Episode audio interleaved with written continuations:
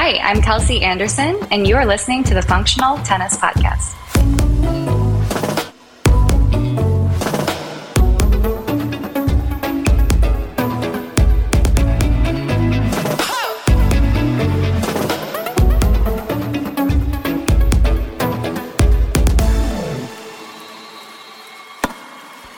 Welcome to the Functional Tennis Podcast. I'm Fabio Molla, your host.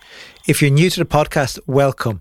Our episode with Nikolai Davydenko is extremely popular, and I know we've picked up a few new listeners. So, welcome, guys. And if you're a past listener, no matter how long, welcome. And yeah, hope you're going to enjoy this episode. This week is a first for us at Functional Tennis. We speak to Kelsey Anderson, who is the wife of former world number five and Grand Slam finalist Kevin Anderson. Kelsey tells us how her and Kevin got together back in Memphis while she was on a golf scholarship and Kevin was on his tennis scholarship. She tells us all about the good and bad of life on tour, mainly good, her role on the team, dealing with injuries, her favourite tournaments, matches, and more. Before we get started, a shout out to Slinger Bag, our long term sponsors of the podcast. The Slinger Bag is a great portable ball machine that will help improve your game by helping you get in those reps. Head over to slingerbag.com to get all the info. Okay, here's Kelsey. Hi, Kelsey. Welcome to the Functional Tennis Podcast. How are you? Good. How are you? I'm very good. I'm very good. Uh, thanks for jumping on. I thought you might have been in Australia with Kevin, but you're probably glad to be. You're in Florida, are you now? I am. We're having a pretty cold day here for Florida. It's the coldest day we've had so far this winter. It's like 60 degrees. So, like, I think that's like 15 for you Celsius people. That's, so, pretty cold that, for, for Florida. That's pretty. It'll be warm here. So yeah, I know. so, so, first of all, I thought, as I just mentioned before we got started, I thought we may have been talking about Kevin's second round match. Unfortunately, he had a tough first round match against Opelka. Tell me, just how does that work when you're at home and Kevin's in Australia? Do you ring him? Does he ring you? Do you just wait 24 hours? Yeah, I mean, so I did wake up and watch um, the match. It, we're really lucky in the United States. ESPN has the coverage of Australian Open, Wimbledon, I think US Open as well. I'm not sure that they have all of the coverage. Tennis Channel has some of the coverage for Roland Garros, but when it comes to the majors, you can kind of pick your court. So even though I think they were scheduled for court 13, had a court change, ended up on court 15, I was able to watch the whole match. So that was really nice because in my experience watching the numbers change on the live scores is excruciating i'd almost rather not watch them than just sit and watch the scores and not know what's going on so yeah, I was able to watch the match. Obviously, not Kevin's day. Reilly played phenomenally well, served out of this world. So it was going to be a tough match either way. But when he's playing like that, it becomes almost impossible for anyone to beat him. So hats off to Reilly. I think if he keeps playing like that, he's going to have an amazing tournament. I know he's still kind of waiting on uh, his big breakthrough at a Grand Slam. So maybe maybe we'll see it in these yeah. next two weeks. So he played great. And how does Kevin break through the results? You, does he call you? Do you call him? How do you handle that? I mean, usually immediately after a match, if I'm not there, one of us will send a text because he's got commitments like he's got to stretch, cool down. There's usually some sort of press after a match. So there's not really an opportunity to talk on the phone, even win or lose. But usually we'll send a quick message and then we'll kind of get into the details of what happened like a little bit later. Uh, so, you know, I just, I, I, think I said, oh, hey, tough one. You know, I thought you played well in such and such part of the match. Yeah. Sorry, sorry, it didn't go your way, type of thing. And and do you talk strategy with him afterwards? What went wrong? What went right? What you do different next time, or do you not get involved in that? No, I mean I do. I try. I try to give input where I can. I'm not a tennis player myself. I'm I'm taking lessons, but I'm not a uh, a talented tennis player myself. So obviously, my tennis knowledge is somewhat limited. But as far as mindset and competition and stuff, I was an athlete, so I I feel like that's where I can contribute to things. And you know, obviously, after this previous match, Kevin was a little bit down. He's more in the twilight of his career, and it, it's tough to fly all the way to Australia and lose two matches. And so I think he was feeling a little bit despondent. And that's where I feel like I can step in. And I was kind of like, hey, you know, first of all, this isn't the time to be down on yourself. You're not going to be in a good mental state after a loss, no matter what the scenario is. And then, second of all, you won a tournament less than six months ago. Like, let's try to chin up here. It's not doom and gloom just yet. So that's the type of stuff that I'll say to him and the type of input I'll have. And I mean, here and there, I can offer things from a tennis perspective, just what I've seen. But he's he's got a very competent, very talented staff of coaches that can help him with with the tennis side of things. So I I leave that to them where I can. we we did have Diego, his coach, on the podcast not so long ago. He was great, really informative, and obviously spoke very highly. And he told us what he learned from Kevin, which was great. But you say you don't have much experience. You've been on the road for I don't know more than ten years with Kevin. So yes, you, sh- you surely have some experience. You have experience. You know, you've mean you may not have le- experience at the lower level, but the top level, you've heard the conversations. You've been with the coaches, so I'm I'm sure you can add a lot of value to win losses. So. Yeah, that's that's all I'm. I'm not sure where you take it from there, but that's what I'm saying. So you definitely have a lot to offer. I'd, I'd say. I think there's this perception of wives and girlfriends of sports people in general. You know, the whole trophy wife stereotype that they're just kind of there to uh, kind of be along for the ride and that they're not involved. But I think when you look at some of the sports people who I admire the most, they they really do have a strong presence. Like I know Mirka has been a great support to Roger over the years, and he has said unequivocally that without her, he couldn't have done anything. Yeah. So I think, yeah, I mean, I don't want to discount you know the input that a significant other can bring to a tennis player and a sports person in general. But yeah, just from a tactical standpoint, I my knowledge is limited. Great. Well, look, it, it's it's the whole team, isn't it? You're one of the yeah. team, and what what would you actually call your? I know your wife, mother, support team. What would you actually give yourself a role name? Yeah. So Kevin had a physiotherapist a few years ago who started calling me the support team chairperson. And I liked that. So yeah, I'm the support team chairperson. I'm the leader of, of that contingent. So that's that's what I like to nice. call myself and officially. Nice, great. more and more of an admin. Like when I have to fill out forms at the airport and they say, "What's your occupation?" I say administrative. But okay, yeah, well, great. And yeah. do you do you prefer being at like let's say in Australia? Would you actually prefer to be there right now, or are you happy enough being at home? I would have loved to have been there. It just it wasn't in the cards this year. My passport was up for renewal in April, so April of 22, and it's very delayed right now. So uh, you can't travel when you have less than six months on your passport. So I would have had to do jump through hoops to get an emergency permission. And I have a two year old, and with how everything went last year with the uh, changing rules and the lockdowns and stuff, I just was not as highly motivated to uh, jump through hoops to make it to Australia this year. But um, it seems like everything went well for most of the players in the draw yeah. as far as that. It was very different climate than last year where we had to spend two weeks in a hotel and then as soon as we got out, I think we were out for a day and then they went into another citywide lockdown. Then we had two more days and then it was like a five day lockdown and we could barely get out of the country. So that was kind of what I was unwilling to deal with again this year. But, you know, I'm sad that I couldn't be there. It's obviously everybody just raves about the tournament because it really is such a special event and the city and the country as a whole is one of my favorite places to be. So I'm I'm sad not to be there. You'll be back. You'll be back next year. And obviously yeah. you have a, a two year old. Yes. Is it Keira? Is that the name? Keira. Keira, mm-hmm. great. So that must be amazing. And what's it like traveling with with Keira? It must be so special to be able to hit the road. Is it? But is there challenges as well? How, how have you found that? Yeah, she's been. I mean, she's really good. Uh, we've been very, very lucky as far as adaptability and her ability to sleep uh, anywhere. She doesn't give us too much trouble with anything like that. But it is. It's it's an extra set of people and moving pieces that you have to organize and more luggage and more more everything. It's just everything's more complicated with with a 2 year old that's definitely a little bit challenging. Admittedly i haven't traveled much at all because i just didn't have the appetite to travel during the pandemic and be kind of subject to lockdowns and different rules and regulations with a baby. And it just wasn't something that I was comfortable dealing with over the last year. So I only I've only traveled within the United States with okay. our daughter since the COVID pandemic kind of hit mm-hmm. in April of last year, March, April.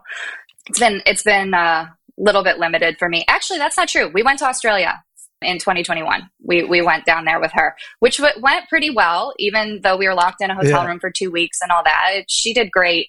Coming home was challenging with the jet lag okay. and yeah she was she was a little naughty on the on the flight home. She didn't want to sleep. She didn't want to sit. She didn't want to do anything. She was running up and down the aisles. It was wild. So uh, you've obviously you guys are known must be when the first traveling with a dog.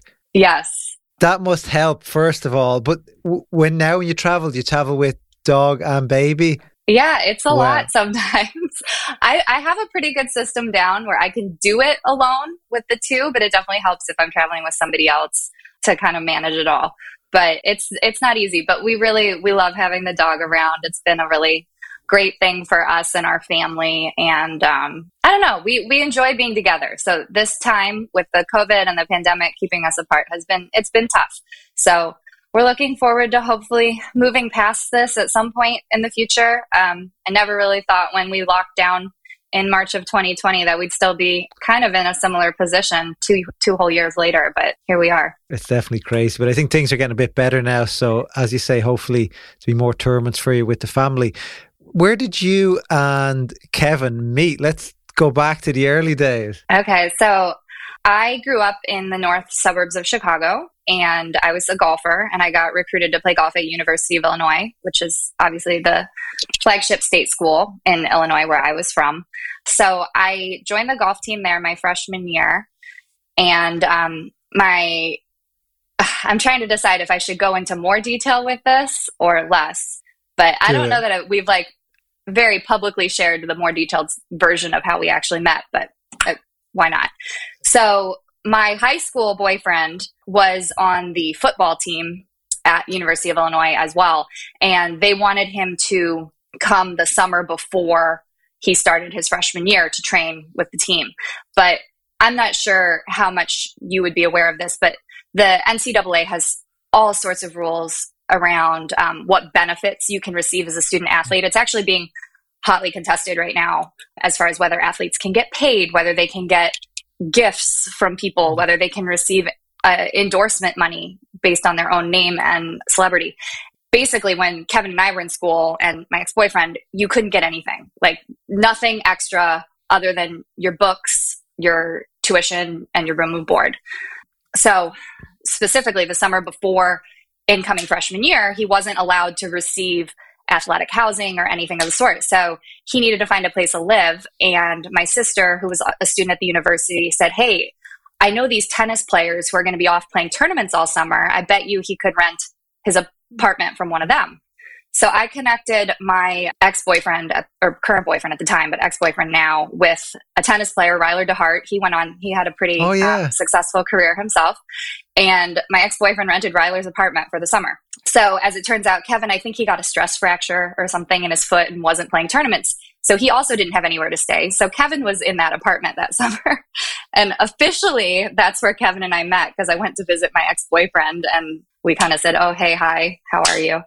And then flash forward to when I got to school in the fall and that guy and I split up and uh, Kevin and I kind of met again at parties. The golfers and the tennis players hung out a lot for some reason. And um, we we met kind of through mutual friends again and I was like, "Oh, hey, we met this summer. How are you?" And kind of took off from there. So That's brilliant. That's brilliant. Yeah. And so so yeah, you dated throughout college and then obviously did you play much more golf?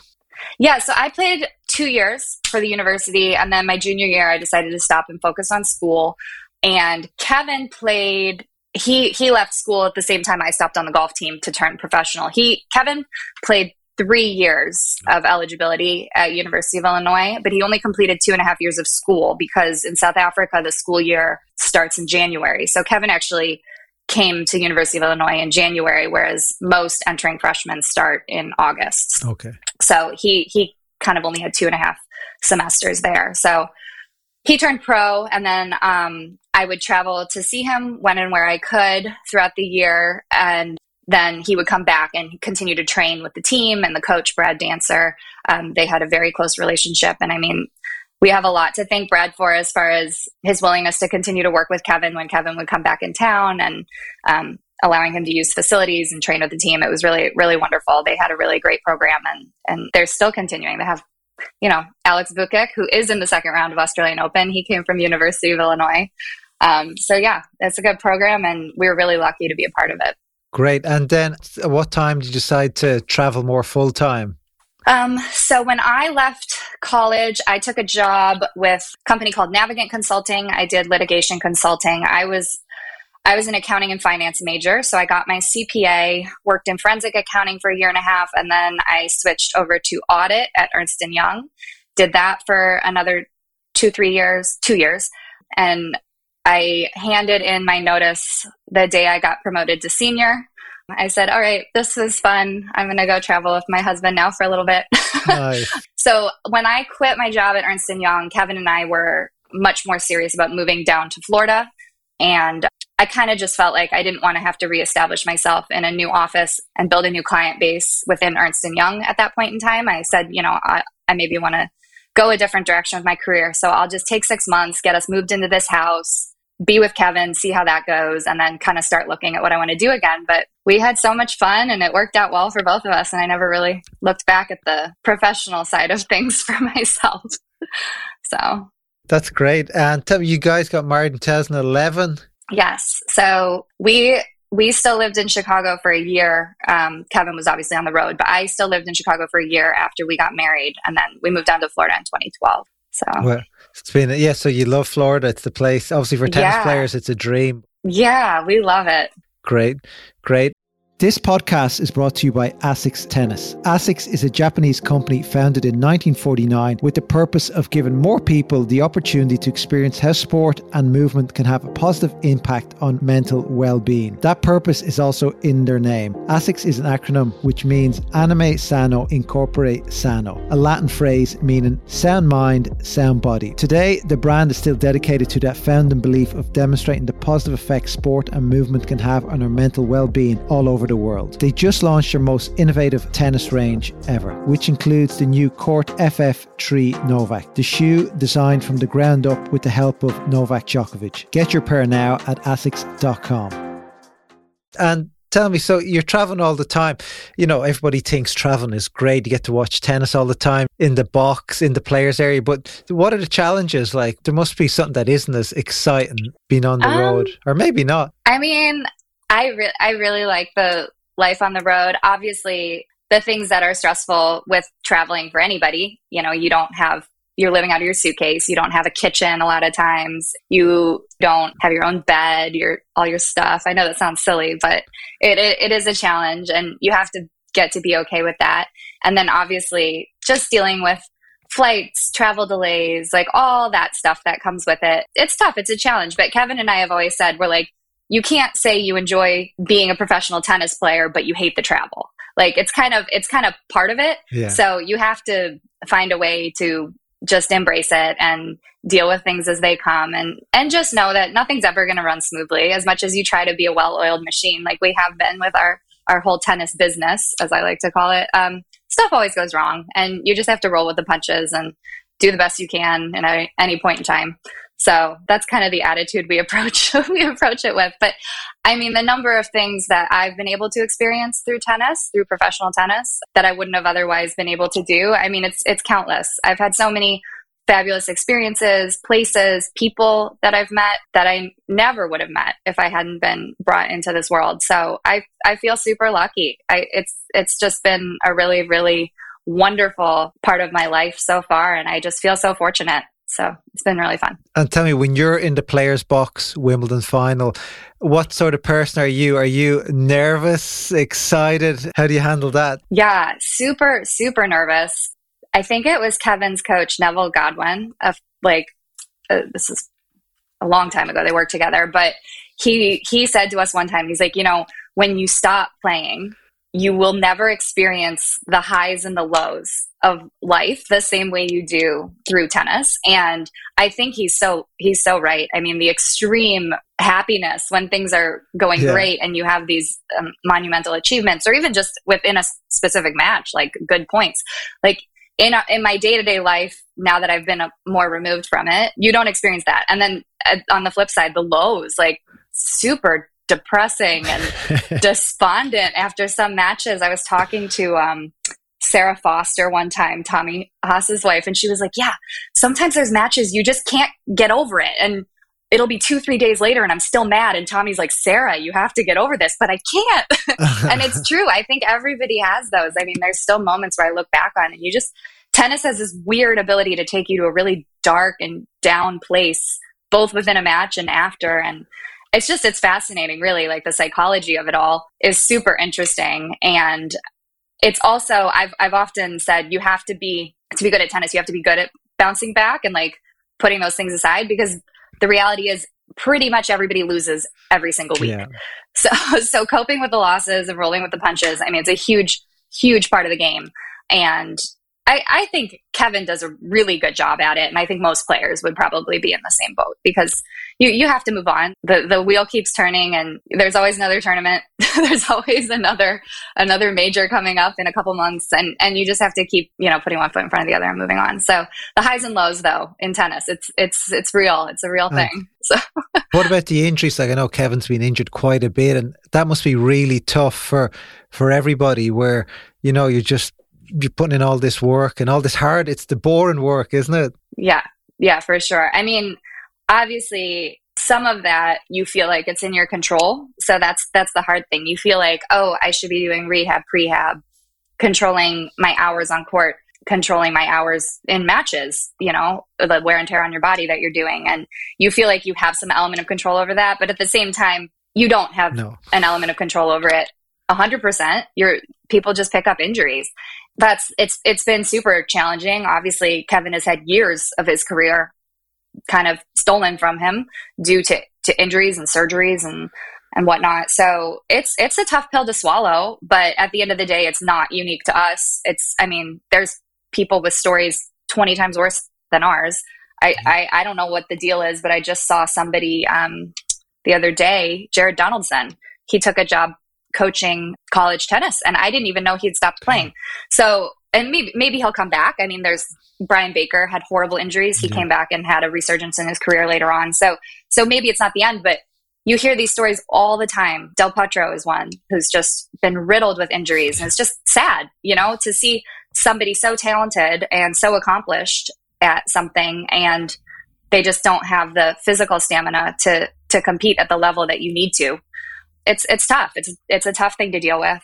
Uh, what I will say for Kevin is he commits a ton of time and energy to keeping his body healthy. I think that's the thing our friends who've gotten to know us here in Florida like didn't understand at first is like, oh, he doesn't just go practice tennis for a couple hours a day. It is a full-time job as far as the number of hours he's putting in with all the other stuff. The the tennis training is about this big. It's it's teeny tiny part of of what he works on. And everything else is all the stuff that takes so much time and it's so tedious. And we're talking hours a day with rehab prehab strength endurance training all the things you need to do that so that you don't get hurt or so that you can heal the things that are hurt. And um, talking to doctors visiting traveling to go see doctors. Like th- there's so many things at play. And um, I think I think that is sometimes really surprising to people who aren't yeah. on our side of things. But yeah, I mean it's it's been tough and I know it's been really upsetting to Kevin because he has a reputation for working really hard and I would say that that's 100% true. Whatever people's perception of how hard Kevin works, it, you can multiply that by 10. Mm. He he just is so fully committed. It's his absolute obsession to do everything he can to be the best tennis player that he can be. And uh, there's a lot that goes into that behind the scenes. Yeah, but I think the Andy Murray documentary really opened up, you know, people's minds to what goes mm-hmm. on and to get back when you're injured, how much work goes into it. You spend all day working on these tiny exercises and you say so much more to traveling and doctors and all the other things. But on a more positive note, two questions for you. Which is your favorite tournament you like going back to every year because you feel so comfortable there and you have fun? Probably one that Kevin's won. Or and two, which is your favorite ever match that you've been a supporter watching Kevin? Okay, so this is funny because this is a question that tennis players get asked a lot. It's like a question I get asked a lot. Almost everybody always says one of the majors. It's like Wimbledon or US Open, Australian Open. And th- don't get me wrong, the majors are all phenomenal events. They're all special in their own right. So we can kind of put that aside. I think a more interesting answer is my best tennis experience was the World Tour Finals in, in okay. London at the O2. Unfortunately, we've only been once, so we've been really close a couple times. But the only year we we competed in that was 2018. But man, oh man, what special memories we had there. They first of all, they just make you feel like absolute mm-hmm. royalty from the minute you show up. Everything is taken care of for you. They want to make sure, you know, your team has the best accommodation, the best I mean, whatever you need, it's it's taken care of. You have your own the players have their own locker room with like imagery of them all over wow. the door and the walls and somehow I still managed to accidentally walk into Novak's locker room even though there's like a huge picture of him on the door. So that was kind of embarrassing. But yeah, no, it's just it's a really cool event.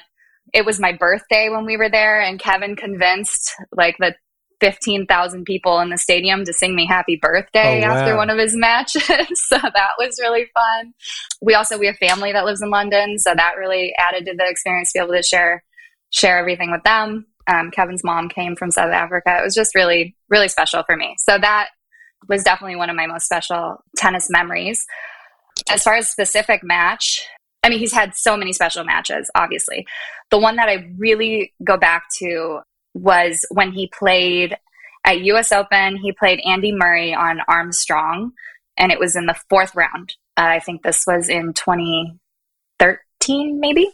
And Kevin was like Mr. Fourth Round. He had done it like, I think he made fourth round of like seven majors at that point and hmm. had not been able to break through. And obviously he believed he was talented enough to make quarterfinals or better of a major. We all believed he was talented enough to make mm. quarterfinals or better of a major, but for some reason this was just this hurdle that he couldn't get past, whether it was mental. I mean, obviously he came up against Novak a bunch of times in the fourth round, his nemesis, uh, Thomas Berdych, who he's never been able to beat somehow. Damn it. And he Thomas. can't now. He quit. um, he played him a whole bunch of times in the fourth round. It just, it was like tough. So anyways, he's playing Andy Murray. It's this great match. It seemed like they were both playing well physically. So it wasn't like a fluke or anything. It was just a really good match. And Kevin played hmm. really, really well. And it was so fun. I, I don't know if you've ever been to that tournament or that court, but it was the old center court at Flushing Meadows. And the, the seats are pretty much right on the court. So there was like crazy fan engagement. It feels for such a big stadium, was 10,000 people, I think, capacity, but it feels really intimate, or it did. It doesn't exist anymore. Um, felt super intimate for such a huge stadium. It was just amazing. Great crowd supporting both players. It was just awesome. And then for him to win that match and come out ahead and make his first first quarterfinal was really really special.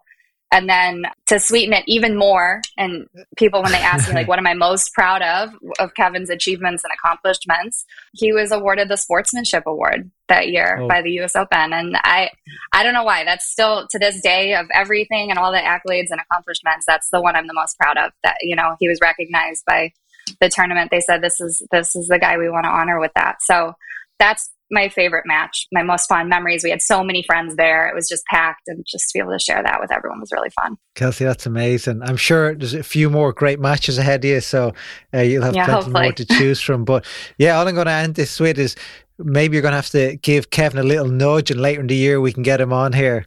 Yeah, no, he'd he'd be a great guest. He's uh, I don't know. I've done more podcasts than him. I think I'm not. I'm not sure that he's ever done one before. So maybe you can be his first podcast. But I'm a, I'm a huge fan of the program. I've, I've listened to a whole bunch of them. Not all. How many have you done? hundred and something. I haven't listened to all of them. But yeah, either either of I'm only messing. No, hundred and thirty. No, this hundred. This number officially in 133. We've done more. So nice. Uh, That's a good number. I like that. Happy to be 133. thank you. Thank you very much. And yeah, so that's it. So thanks a lot for jumping on. Really interesting to get your side of the story of your life. And yeah, thank you. Yeah, thank you. It's a pleasure. Hope you enjoyed that episode. It was great speaking to Kelsey. I'll be back next week. Until then, get out there and hit some tennis balls. Bye.